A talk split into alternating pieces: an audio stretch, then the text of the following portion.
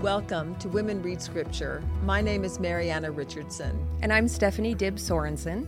And I'm Annette Marie Lantos Tillemann Dick.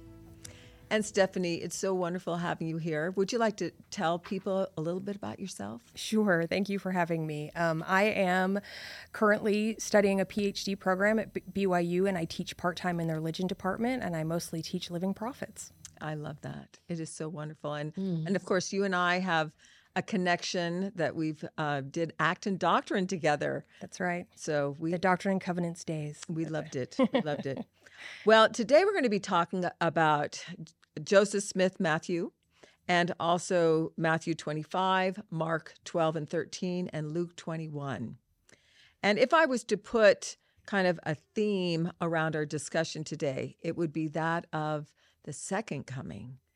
And as we've talked about this, basically at the end of the Savior's life, he is just dumping all this information onto the apostles, trying to help them understand exactly, you know, everything that's happening. And and I love the fact that then they go back and they're kind of reflecting when they're writing and they're and you'll even have little comments like, well, we really didn't understand that when he first said that, but right. now we understand. And in terms of Matthew 1, Joseph Smith Matthew 1 or Matthew 24 in the New Testament, I want to just give a little background of what we're talking. We we talked previously, and even when we talked about the Doctrine and Covenants, we talked about the power of the Joseph Smith translation. And the Joseph Smith translation was something that the Lord actually commanded Joseph Smith to do. But because of that commandment, a lot of our revelations, Latter day revelations, came from that wonderful opportunity Joseph Smith had of retranslating the, the New Testament. Can I say one of course about that? Because um, I I was led into this wonderful rabbit hole of studying this Joseph Smith translation and came upon a very interesting article, and I can't remember, I think maybe it was Jared Ludlow, but it was a Ludlow, which I love because it must maybe his grandfather who baptized this Israeli that I was engaged to at once in the oh. Jordan River. But it was about the Joseph Smith translation. I appreciated that what he explained was it was not a translation in the technical idea of a mm-hmm. biblical translation. And I think it's important that we put that right out there because it's important to understand. Um, I just read an incredible book by um, Robert Alter on the art of biblical translation. I highly recommend it. It is a small if you if it is a subject of interest to you, it is worth reading. But these are translators who are studying how the original documents were written in the in Hebrew mm-hmm. or in Aramaic or in Greek. Joseph Smith did not make any pretenses that he was doing that, even though sometimes he may have looked at words. But Joseph Smith really was coming at it in the way that we talk about the canon as being inspired writings, writings inspired of God. Mm-hmm. And Joseph Smith had a particular calling as an inspired prophet. And he read seeking that inspiration to help him retranslate certain, sometimes very narrow things, you know, words, passages. Sometimes he amplified it, sometimes he just changed a word that really helped clarify it. Another thing that I thought was interesting, and I wrote it all down and I don't know exactly where. But there are parts of the Joseph Smith translation, for example, in this Matthew one, mm-hmm. that come from a almost a standard work of the Methodist Church, a man who went through and carefully looked at these things and sought to clarify and amplify things. I think that's fabulous that Joseph was seeking in the best of books. And when he found something, he said, Yes, this is important. Yeah. That could be part of his translation process. So I think it's important that we understand that it's one of the wonderful things about the restored gospel of Jesus Christ. We are not afraid of looking deeply. We are not afraid of more information because it just helps us understand with greater clarity that process, which we know was a process that was there in the Old Testament, certainly, where many, there were many scribes, there were many writers, many people who did. Anyway, Thank you, Mary. No, I'm think, sorry. uh, and I think that's an important thing to realize, especially as we look at the difference yes. between the two. When we look at Matthew 24, that's in our New Testament, the King James Version, or other versions that you might read, versus the one that we have, there is an element of revelation. It's Yes. not a pure translation. Yes. Instead, it's really revelatory. And it also shows that it's revelatory because of some of the passages, the actual revelations that are now sections in our Doctrine and Covenants that happened because of this wonderful process. So realize too, we're going to talk about some of those Doctrine and Covenants revelations that happened while he was also translating and you're right i should use air quotes when i say translate because it was you're you're right it wasn't exactly that Can I just add really briefly that this is part of the definition of what a seer is, that they interpret scripture, and that does not always mean that they interpret it from one language to another. It means that through revelation, they make the meaning more clear. And so, even our living prophets today, as seers, revisit these scriptures and teach them to us in a way that brings new light and oh, revelation. oh, that's wonderful. Yes. Well, I'm I'm just looking at this and Matthew 1, so I'm in Matthew 1 rather than Matthew 24 in the New Testament. And I just wanted to point out a couple of differences, you know, as we look at it. I mean, the first difference is that Matthew 24 in the the New Testament, the King James version is 51 verses where the one here is 55. So right there it shows us that there's more material. Mm-hmm. There's more things that are there. The other thing to realize is that the very first verse is actually the last verse of Matthew 21 39. Yes. So he's actually bringing this into this chapter. And I think that's really significant because when we look at what this says, it gives us context about where the Savior was in terms of this whole sermon. Because at the very beginning, he's he's basically in the temple in 39 and then he's with a whole group of people here at the beginning. Then, when we get to verse four, he is at the Mount of Olives and he's only with his Yeah. disciples. And so there's, you know, very much a kind of a change of venue, but also a change of audience. But then we have this, you know, verse four, where basically his apostles ask him two questions. And this is another difference that happens in this Joseph Smith translation is that in the the Matthew 24 it's kind of you don't know where the answers are to these questions. But in this one it is very specifically organized to help us answer those two. So the first question if we look at verse 4 says tell us number 1 when shall these things be which thou hast said concerning the destruction of the temple and the Jews? And the second question, what is the sign of thy coming and of the end of the world or the destruction of the wicked, which is the end of the world? So the first answer, the first answer to the first question is found in verses 5 through 21. And then the answer to the second question is, fo- is found in verses 22 to 55 at the end. So understanding that organization also helps put things into context. But I want to go back to those two questions and ask you how did those questions have to do with our own questions about the second coming? As we look at those questions, do we have those same questions today? Well, I I will jump right in with as I want to do, um, but you know it's interesting. I remember when I was my mother, who was very interested in all sorts of things, reading a lot of.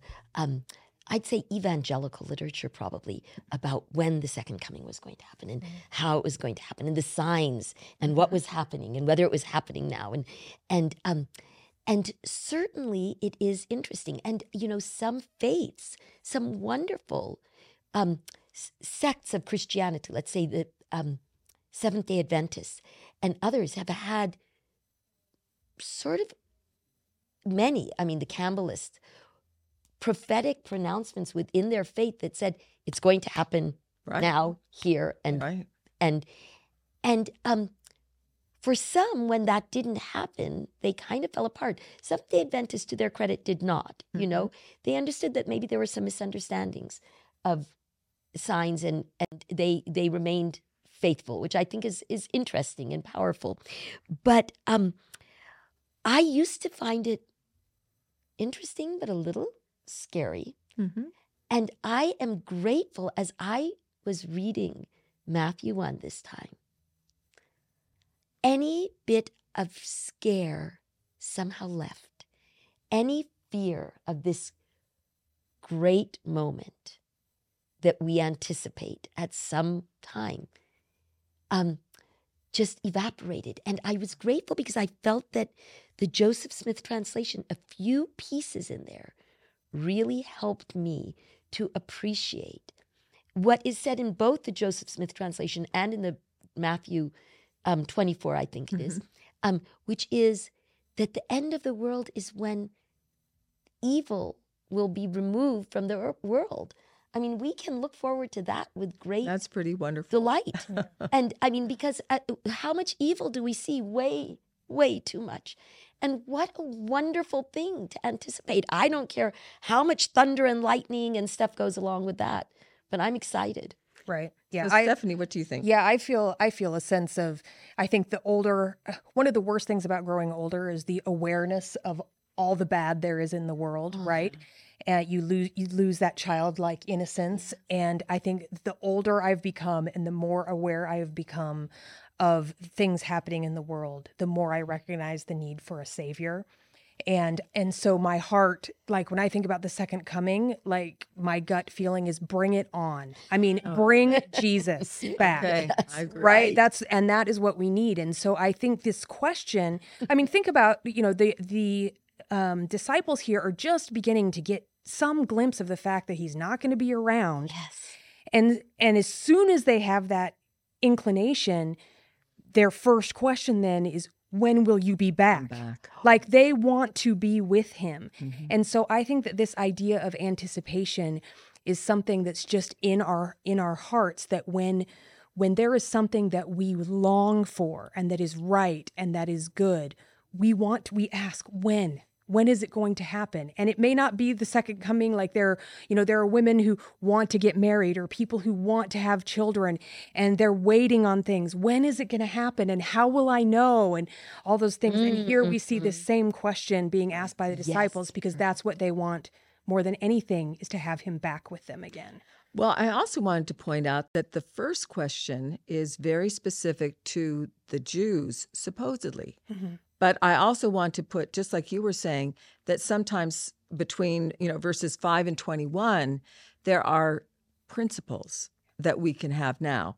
And so, it, you know, basically, they're asking about the the destruction of the temple and the Jews, which happens more than once, you know, since the time of the Savior's, you know, as I know that you know, Annette. But I did want to point to the principle, and the principle is found in verse 11. But he that remaineth steadfast and is not overcome, the same shall be saved.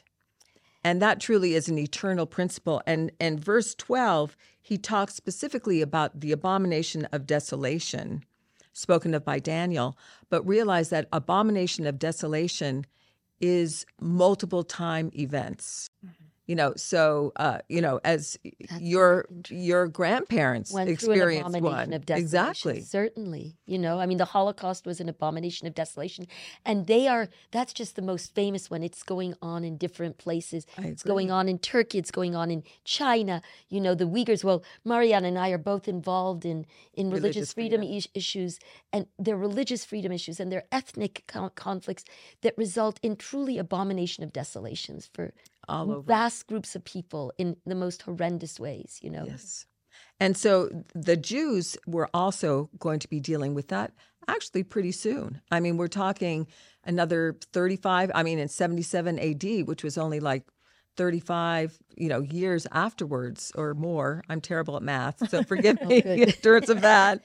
You know, it's Another more like quality we 40 share. something. I know. I yes, Within not good 40 at that. years. Within 40 years, there was, you know, this happened.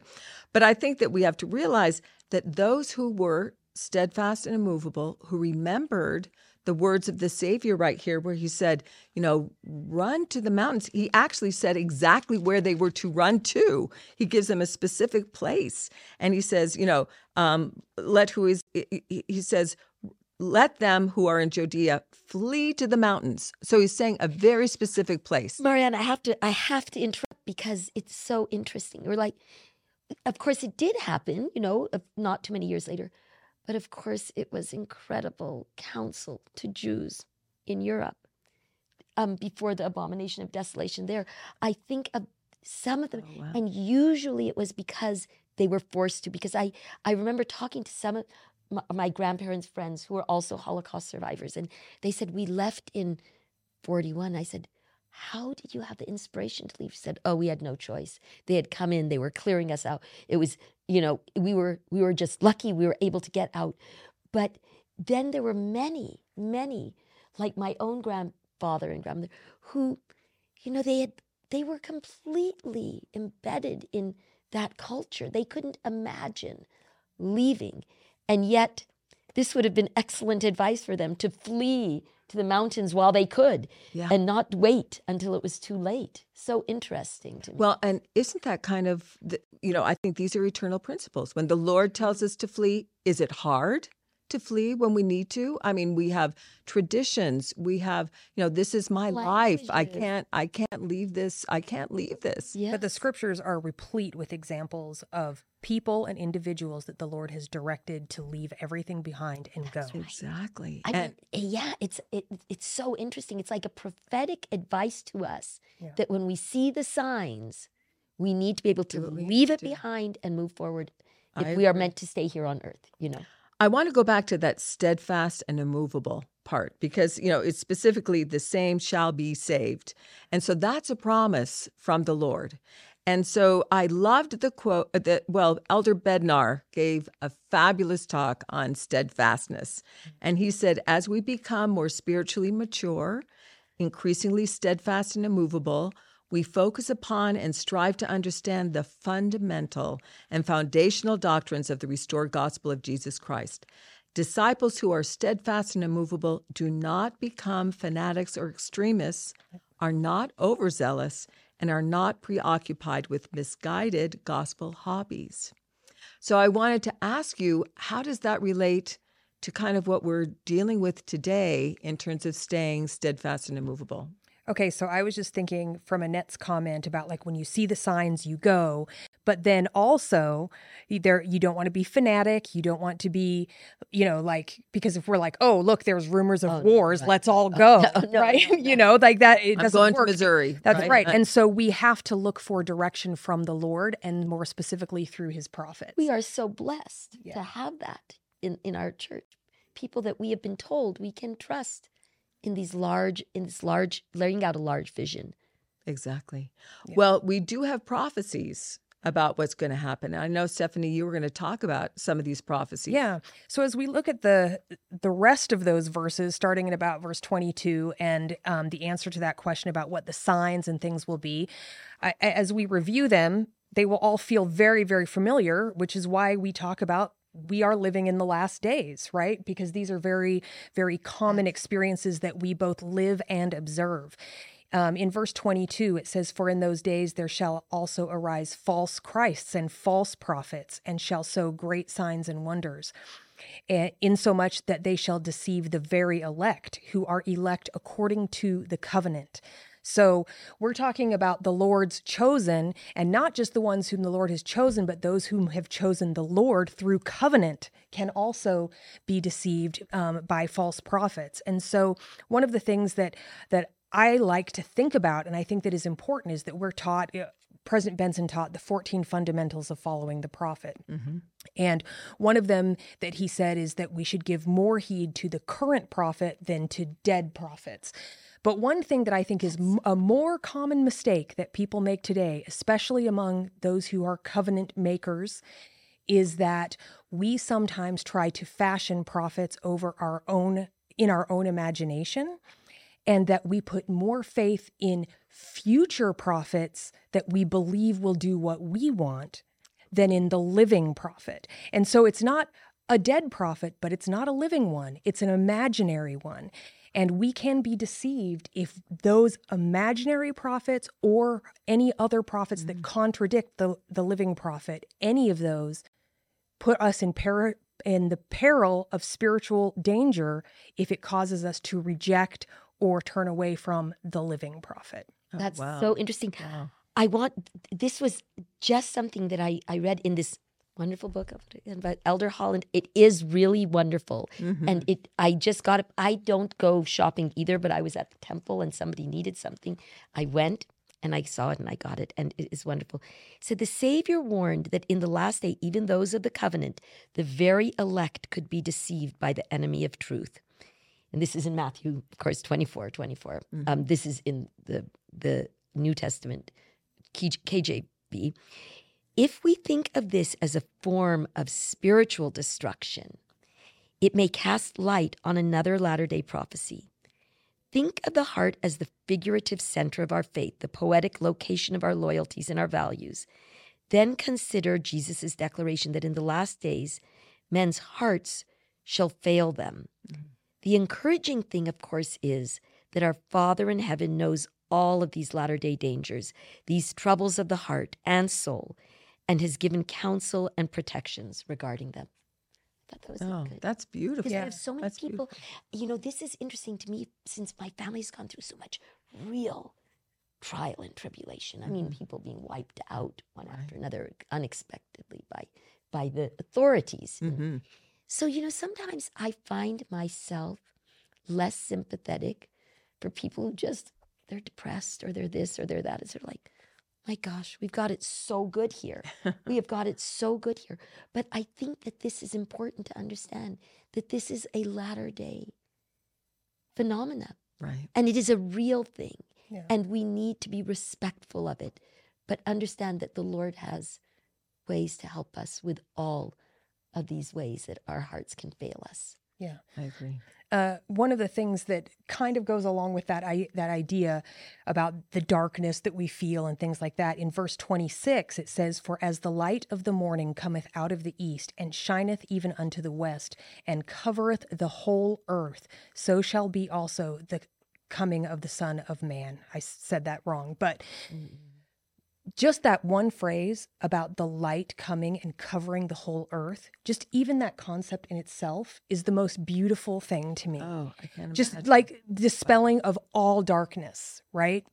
A light that comes and covers everything and everyone and every creation. And I just and I and the the images like that are what make me like bring it on. You know, that's that's I where. I Can you imagine? I mean, uh, Stephanie, I'm so grateful to you because it's not a thought I've had before. I love new thoughts, you know, and this idea of can you imagine the luminescence of that light that will cover. Yeah. the whole earth, that will radiate, you know, and Right. it- I mean, it will be something so glorious. Yeah.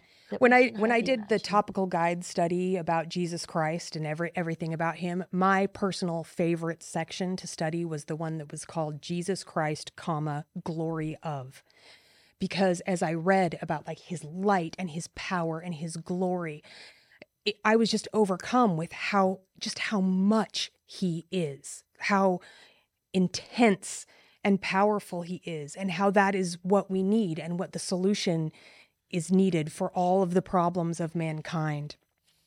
So then in verse 29, he says, I speak for mine elect's sake, again, referencing to those who are chosen and have chosen the Lord.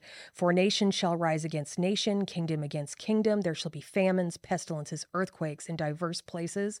And again, because iniquity shall abound, the love of men shall wax cold, which is what you said. But he that shall not be overcome, the same shall be saved. And that same verse, you read that earlier too, Right. in the earlier section. He that shall not be overcome, the same shall be saved. Mhm. And I and that really struck me because in October of 2022, President Nelson's talk was overcoming the world. And he said, "How do you not how do you overcome the world? In other words, how do you not be overcome by the world?" Yes, yes, Right? and yes. And so here, so here the the the savior is saying that all of these terrible things are going to happen, but those those who are not overcome will be saved. And so I went back and revisited President Nelson's words and he said, "How then do we overcome the world?" which I am I am equating here with the idea of not being overcome I love it. Right? I love it. Oh, and he, and so good. he said king benjamin taught us how he said that the natural man is an enemy to god and remains so forever unless he yields to the enticings of the holy spirit and then he goes on to say each time you seek for and follow the promptings of the spirit each time you do anything good things that the natural man would not do you are overcoming the world and this idea of the natural man in the context of this verse about men's hearts waxing cold. That's what the natural man does. The natural man, in the face of all of this. yes, the natural man becomes bitter and angry and lazy and selfish and all of those things. And so, how do we overcome the world or not be overcome by it? It is by it is by resisting the natural man and doing good and following the sa- following the Savior. And then President Nelson bore this testimony. Because the Savior, through his infinite atonement, redeemed each of us from weakness, mistakes, and sin, and because he experienced every pain, worry, and burden you have ever had, then as you truly repent and seek his help, you can rise above this present precarious world. And then he goes on to list the many, many things that we can overcome by doing that.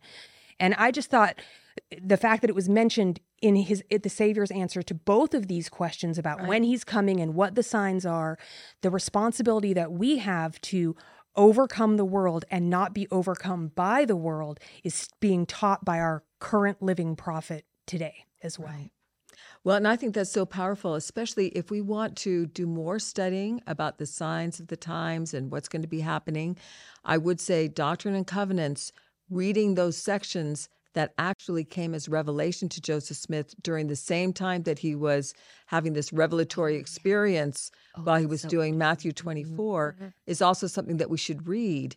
And I did want to just read one verse. So when we think of, like, for instance, section 45 and section 84 and section 88, all of these were also given around that same period of time when he was doing, you know, the Joseph Smith Matthew.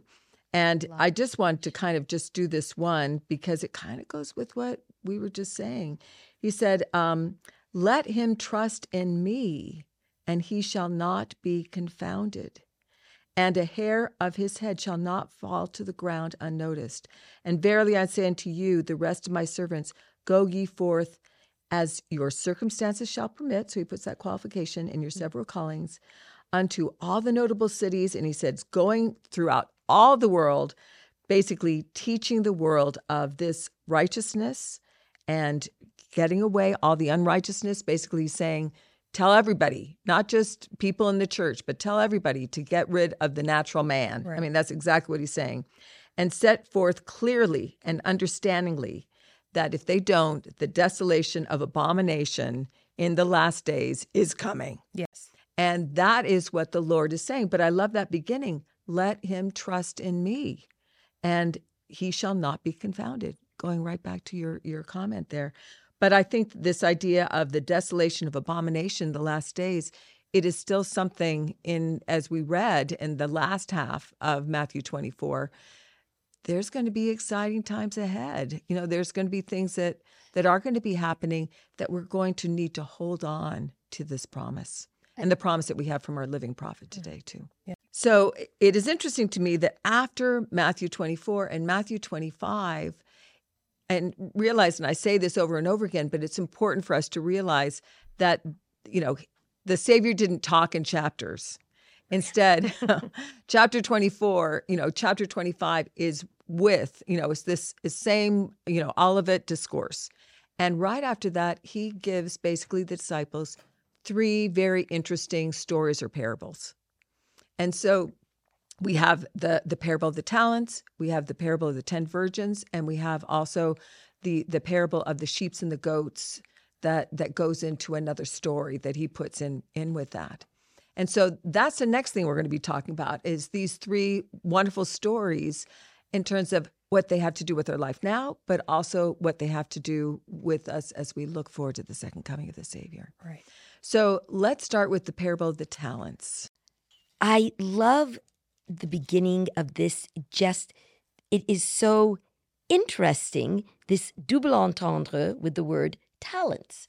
You know, that is just such a interesting thing that just happens to be the case. A talent was a money denomination. It was the largest. It came from the Greek word talanton, and it was a large monetary measurement equal to 6,000 drachmas, which is a lot. They weren't like lira in the olden days when you had hundreds of liras. No, it was a lot.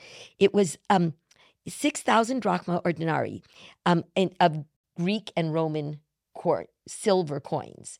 Um, it was the denarius was the standard silver Roman coin that we heard about that was called a penny, Mhm. and That it was equal time. to a day's work. Mhm. But a talent was 6,000 of those. Wow. So that was a lot of days of work, right?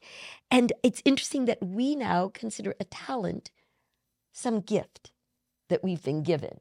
And I think that it's it's a good um it's a good metaphor because whatever gift we have, it is worth a lot. Whatever that gift, it is worth 6,000 days of wages, you know? And um and it's something to be grateful for and to seek to magnify. And and we all have different ones. Uh, I want to I'll just quickly start with the the verses so we can um, know that we're on the same page. For the kingdom of heaven is as a man traveling into a far country who called his own servants and delivered unto them his goods. And unto one he gave five talents, to another two, and to another one. So we know he gave a lot to each of them at the outset. Um, and I I love um, the I love the in the topical guide it talks a little bit about talents. And in that there in the topical guide we have some other scriptures that are related to it. And one of them was luke 12 48 i love this because it says for unto whomsoever much is given of him much shall be required. And to whom men have committed much of him they will ask more it is good for us to remember that in our own lives too um, but I also love what Elder Holland had to say about this. I'm we're getting a lot of Elder Holland recently. I'm not, but I I have But we love, we love, love, love. How can we Elder not love Elder I know exactly. I and I have special love. Elder Holland says this about this wonderful verse, which was a he had a way of looking at it which I would not have been able to quite imagine. Yes, Mhm. thank you. but I wanted to share it because it was so good. It says, We are, we always feel at very best one talent people. And that is probably precisely the reason the Lord directed his parable of the talents to the one talent servant. You will recall that one servant had five talents, one um, and received five more. Another had two and received two more. But then came all the rest of us, one talent servants. In trouble as always, running the risk of losing that little bit we have. That parable is a painful one, and we tend to sympathize very readily with the one talent servant who says, Lord, I knew that thou art a hard man, and I was afraid and went and hid thy talent in the earth it almost seems unfair to think of the one talent man. This I love this because I was like, that's how I absolutely used to think about it. Or one talent man. You are you kidding? Um, losing all that he has. Why not take one talent away from the five talent servant? I loved it because that was exactly how I used to think. Why not take one talent away from that five talent servant who had made so many more? And he would still have not only four, but he would have then nine at least, you know. and um, the story reads the way it does because none of us would sympathize with the five talent servant. We wouldn't even identify with the two talent one. If the Lord wants to get through to us, he will have to address us the way we see ourselves, even if it's not the way he sees us. Poor one talent per talent people, surrounded by five talent people, fearing that the Lord is a hard man, being afraid, hiding our talents in the earth. But the real message of that parable is to go to work, to invest ourselves in our cause, and to find a return on that investment. And so he that had received five talents came and brought other five talents, saying, Lord, thou deliverest unto me five talents. Behold, I have gained beside them five talents more. And he said, Well done, good and faithful servant. And also he who received two talents.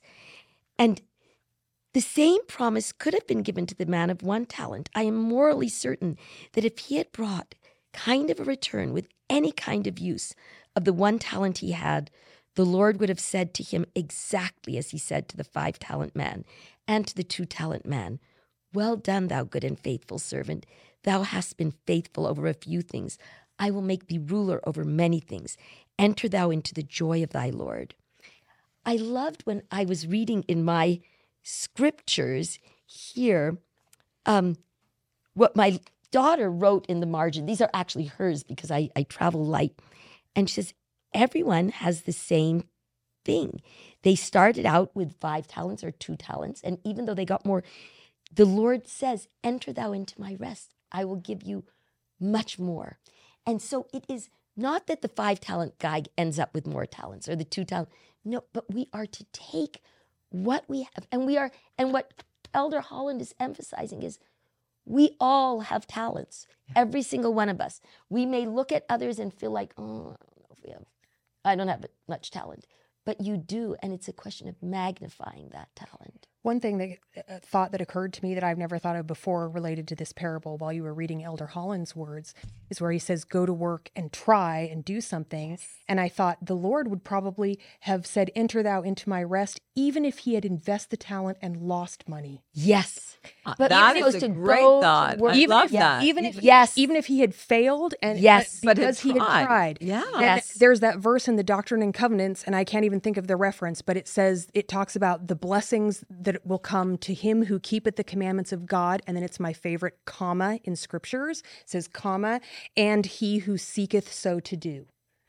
And that's the same same idea I that the it. blessings are there for those who that is what they are trying to do, and that's all the Lord asks. I, I, I, you know, I, I had before I'd even read, it, I said, this is an invitation to get up and work on magnifying whatever we've been given. And guess what? You know, as in this parable, in the parable that we discussed last time about the workers, Right. who some came early and they worked all through the day and they got a day's wage. And some the master went out or the the farmer went out and found in the last hour before the day was done. And they came and worked and they also got a full day's wage. This is what it he tells us that if we work, if we do our best, the reward is going to be the same. We're Right. all going to have glorious kingdoms la- added unto us. I also wanted to add just two other thoughts. The first one is if you notice that when we talked about the second coming, how this also has to do with the second coming, that in terms of the um, the master, it says that he comes after a long time, and for me, that also kind of shows. Yes. That we're talking about the second coming, that, you know, that the Savior's not here right now. And so we are to take this upon ourselves. You know, the master wasn't watching over these servants. Instead, for a long time, they had an opportunity mm-hmm. to either do it or not do it. And the same thing's true for us. Which exhibits some mercy. Yeah. Well, and it's giving him time Yes, to, to decide if he's going to do it or not. I, right? I, you know, speaking to those who might be listening who feel like it's a long time that they're doing something and it's not producing what they'd hoped, or it's hard and it's slow. I think that our lives are interesting. You know, at- the early part, everything seems so long. You know, the baby's first year seems so long. sure. The first 10 years of our marriage together seems like a big lifetime, you know, a lot of striving and things that happen. Um, but it takes a long time. And, it, and of course, these times, relatively speaking, they don't feel so long. Once you get to be old, like I am, you know, 10 in dog years, um, it doesn't feel so long. You know, it seems like, wow, that went pretty quickly. It's amazing that I'm here at this point. Yeah. Um, but I, I love that, Marianna, that not only until the Savior comes does it seem a long time, but sometimes our lives, the time that we're working and striving and feels like a long Time. time. But take heart. I loved what you said, Stephanie. The long time is a mercy, actually. And we Yeah. should see it as such. And the other point that I wanted to say was that President Faust gave a wonderful talk about this. And he said some of us are too content with what we may already be doing. And so we don't, you know, try. We miss opportunities to build up the kingdom of God because we have the passive notion that someone else will take care of it. So, So- the Lord tells us that He will give more to those who are willing. They will be magnified in their efforts. And then he goes on to say, while we are not all equal in experience, aptitude, and strength, we have different opportunities to employ these spiritual gifts, and we will all be accountable for the use of the gifts and the opportunities given to us.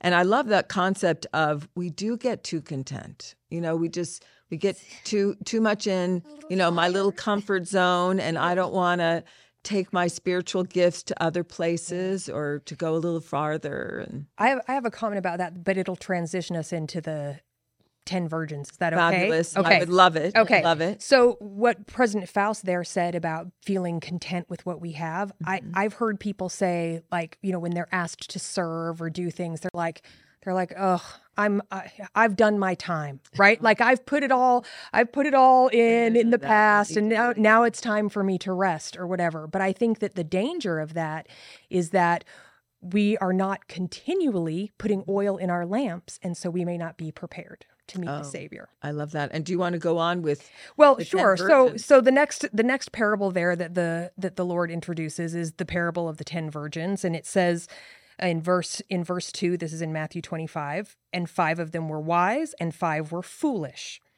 Why were they foolish? In verse 3, they that were foolish took their lamps and took no oil with them. One thing that I think is really interesting that caused me some pause here is this idea like they did take lamps. They just didn't take oil. So they weren't totally unprepared. They were just underprepared. And- Mm, interesting. And so um when when I think about think about that, it reminds me of Elder Bednar's talk called Converted unto the Lord. And I think you have something something to share with with about the oil. Uh, But before you share that quote, I just wanted to say that one of the things that Elder Bednar taught was that a testimony is knowing that the gospel is true, but conversion is being true to the gospel.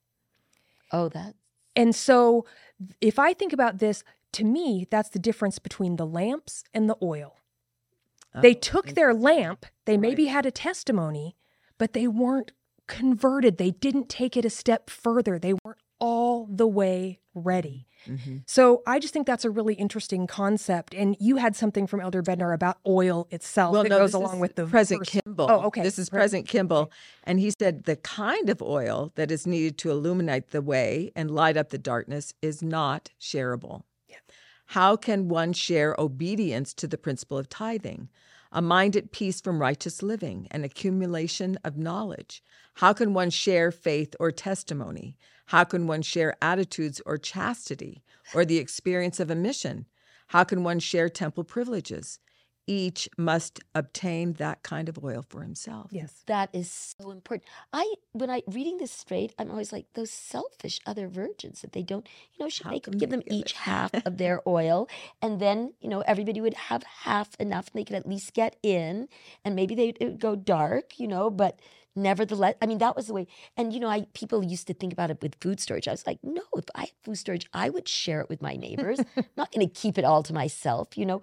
Um, I I really felt like that. I felt like it was an, an incorrect principle Interpretation, yeah. interpretation in that way. Right. What President Kimball says illuminates it enormously because Mhm. the, we are talking about a kind of spiritual oil that is not The conversion. not Yes, found Stephanie. by sitting back and enjoying our testimony Right. of the truth and living whatever life, but it's about getting to work, Yeah. as it said in the early, in the in with our with our talents. And if we play on that testimony versus conversion principle and we're talking lamps versus oil or whatever I, I what you just read he says you can't share your testimony meaning you can't give it to someone else but you can share your testimony Yeah. right? Like you can share your testimony with other people but you cannot share your conversion with other people. Yeah. like the conversion is uniquely personal to you. And so that's the oil. Like it, it's it's yours and it's what literally fuels you and your spiritual growth and your spiritual progress and it is personal and it's your responsibility to to develop that. And I so I feel like that lamp versus oil thing kind of il- illuminates haha, uh-huh. I love I it. that it. I that get it. principle. It's a good one. I love it. And the, and the key, the truth is that we have been given the keys to cold fusion here. We know what we need to do to increase our conversion. Because as we are converted, as we read and study the scriptures, as we serve with our whole hearts, as we do that, as we are faithful and go to church, because wonderful things happen in church, our lamps will be filled and it's not it's not something that is only for people who have enough money to buy oil Right, right. you know Well, as we go towards the e- a little further down in the parable, and starting in about verse ten, it says, "While they went to buy, these are the ones that the bridegroom the bridegroom came, and they were left behind because they weren't prepared. And while they went to buy, the bridegroom came. They they uh, and they that were ready went in with him to the marriage, and the door was shut." Afterward came also the other virgins, saying, Lord, Lord, open to us. But he answered and said, and this always felt so harsh, mm. right? But this is actually the answer to what you just said about the magic to cold fusion. What do we do to do our conversion? The Lord said, Verily I say unto you, I know you not. Now, the insight that came is through the Joseph Smith translation. Oh, exactly.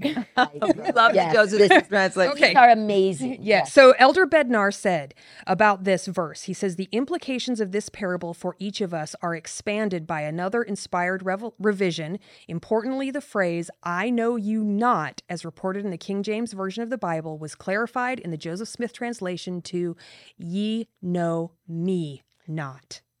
Of course And that is what the conversion is. We know the Lord. We be the gospel becomes part of who we are, and we be we have become like Him. That's how we know Him because we are like Him, right? And so, Elder Bednar continues: the phrases "Ye never knew me" and "Ye know me not" should cause should be a cause of deep spiritual introspection for each of us. Do we only know about the Savior? Or are we increasingly coming to know him? I love that. And so, if we think of that in the context of knowing about the Savior, that's testimony. Knowing him, conversion, that's the oil. Well, I want to share also just a, a thought from President Oaks because he spoke a lot about the 10 virgins and preparing for the second coming. And he said the 10 virgins obviously represent members of Christ Church. So it's the members that he's talking to. For all were invited to the wedding feast and all knew what was required. So it, it goes back to this idea they they knew what was required to be admitted when the bridegroom came. So it was their conscious decision not to bring the oil, but only half were ready when he came. If we would do the, those things then, why not now? So his point here is so they had the opportunity then. They did go afterwards to the merchants and say, "Oh no, I need it now." They could have done it, you know, a long time before, but it goes back to this idea of, well, my life's okay. You know, I, I think my oil's enough to last me. I have me. a testimony. I have a testimony, right? You know, I go to church, I do Yeah. those things. And then he says, why not seek peace while peace can be obtained? If our lamps of preparation are drawn down, let us start immediately to replenish them. Yeah. So the other point he's making is, you know, we can't just fill the oil once. You know, it's something that constantly has to be refilled, constantly has to be Yeah. prepared. And you know go ahead Stephanie. Well, I just want, I was going to go back to the last verse that brings us back to the idea of the second coming. Did you have Yeah. something you still wanted to say about the oil before we the wrap one it up? the one thing is that you know when you have a lot of oil or you love somehow your flame is brighter and i think we can tell when our flame It's is dimming Yeah. it's dimming yeah. and we need to then make sure we're doing the process of filling that lamp with the things that we need, that will cause it to burn bright That is wonderful. You know? So, just a final comment. Thank you for that uh, about the this parable and how it ties to the second coming. Right in verse uh, thirteen, the Lord says, "Watch therefore, for ye know neither the day nor the hour wherein the Son of Man cometh." And this idea of "watch therefore" triggered this random memory. This is a weird connection that I made when I was thinking about it. But I don't know if you've ever seen that Mister Rogers. He when and there were times when there were times of like um, disaster or trial, he would comfort children by sharing what his mother had told him that when there's something tragic happening, to look for the helpers. Oh, And so I when I that's what I thought of when I thought of this verse watch therefore. I thought look for the helpers. That as we're waiting and the, and who the main helper is going to be the savior Jesus Christ. That as these signs come and it's getting closer and closer and we're watching we are watching for help from the Lord and it's going to come. We know that it comes And through scripture right. it comes through his prophets it comes through inspiration from the Holy Ghost and ultimately it will come in his own person Well, and this goes directly to the the last one that he brings, and that is this idea of the the sheep's and the goats. And I just wanted to this is this is going to verse well, if we go to verse 31 and 32. He says, uh, When the Son of Man shall come in his glory, and all the holy angels with him, then shall he sit upon the throne of his glory. So it's kind of putting it into this specific, you know, uh, concept of the second coming. Okay, so the Savior's come down in his glory, and before him shall be gathered all nations, and he shall separate them one from another, as a shepherd divideth his sheep from the goats. So he is the good shepherd. He's, you know, he wants to see which one are his sheep and the goats, sorry goats, you know, you're going to be over here away from his sheep. And he shall set the sheep on his right hand, but the goats on the left. And then from that, he goes into this other kind of a story, kind of showing which ones are the sheep and which ones are the goats. Right. And also, I just have to say that I had this image in my mind while you're describing this. This is a mixed metaphor, right? But the shepherd is actually dividing in half the sheep and the goats, and also the don't use your talents and the used your talents, and also the empty lamps and the oil. I mean, that's Exactly. like he's Putting the- that's all. That's what they all mean the same Right. thing. And then he, and then here in these verses, um, he says, "Then shall the king say unto them." And in verse 35, for I was an hungered and ye gave me meat. I was thirsty and ye gave me drink. I was a stranger and ye took me in. Naked and ye clothed me. Sick and ye visited me. In prison and ye came unto me. And and then shall the righteous answer him, saying, Lord, when saw we thee and hungered and fed thee, or thirsty and gave thee drink? And then they go on to ask, when did we do all of those things, right? Which, by the way, just as a tangent, I think there's a beautiful principle here where the Lord sees the good we do even when we don't. That's a think beautiful. that's a good Do, point. do you know what I'm saying? Because he's like, he, here he is honoring all the good we've done. And we're like, wait, when did we do that? And he's like, I know. And then he says, um, and the king answered, Verily I say unto you, inasmuch as ye have done it unto one of the least of these my brethren, ye have done it unto me. And so here we have echoed the same sentiment that we learned from King Benjamin, right? Mm-hmm. That when we are in the service of our fellow beings, we are only in the service of our God. And so one of the ways, one of the evidences of our oil, our work, and our conversion is in the charity and love we give to others, the way that we treat other people. Like that is be that is I believe it was Marvin J. Ashton who said that that is the symbol, true symbol of our discipleship is how we treat other people. And so that's an easy way for the Lord to rubric how we're doing because that is an evidence of our conversion and our oil and our work. my my daughter has in the margin. I love this. She was- said, "We should see Christ in every person we serve," Oh, and I think that that is so important in every person we serve, And I and I just every person we encounter. Hmm? I have to say that for me, these verses became particularly poignant. I know that I know that both of you love children in large numbers and babies, but as a young mother, for me, that was like the greatest challenge of my life. And at the end of a very long day, I read these verses, and those are things that every mother does for their children. oh, definitely. They feed them, they clothe them, they visit them in prison, uh, crib or timeout. Right. there are all of these things. We take in uh, their friends' friends, the strangers into our Oh, home. yeah.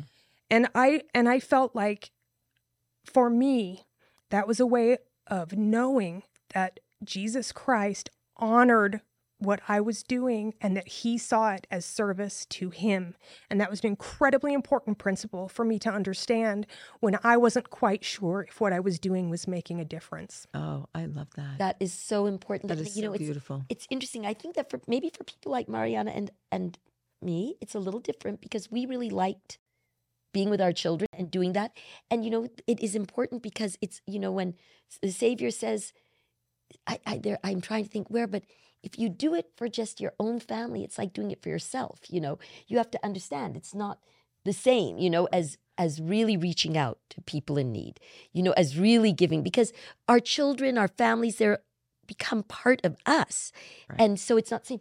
But I think that, Stephanie, it's very important that there are mothers for whom children feel like a A challenge. terrible, difficult challenge and Mhm. burden.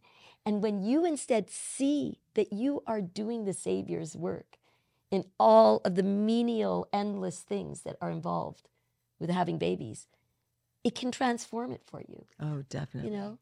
Well, and our final story that we're going to be talking about is the widow and the mite.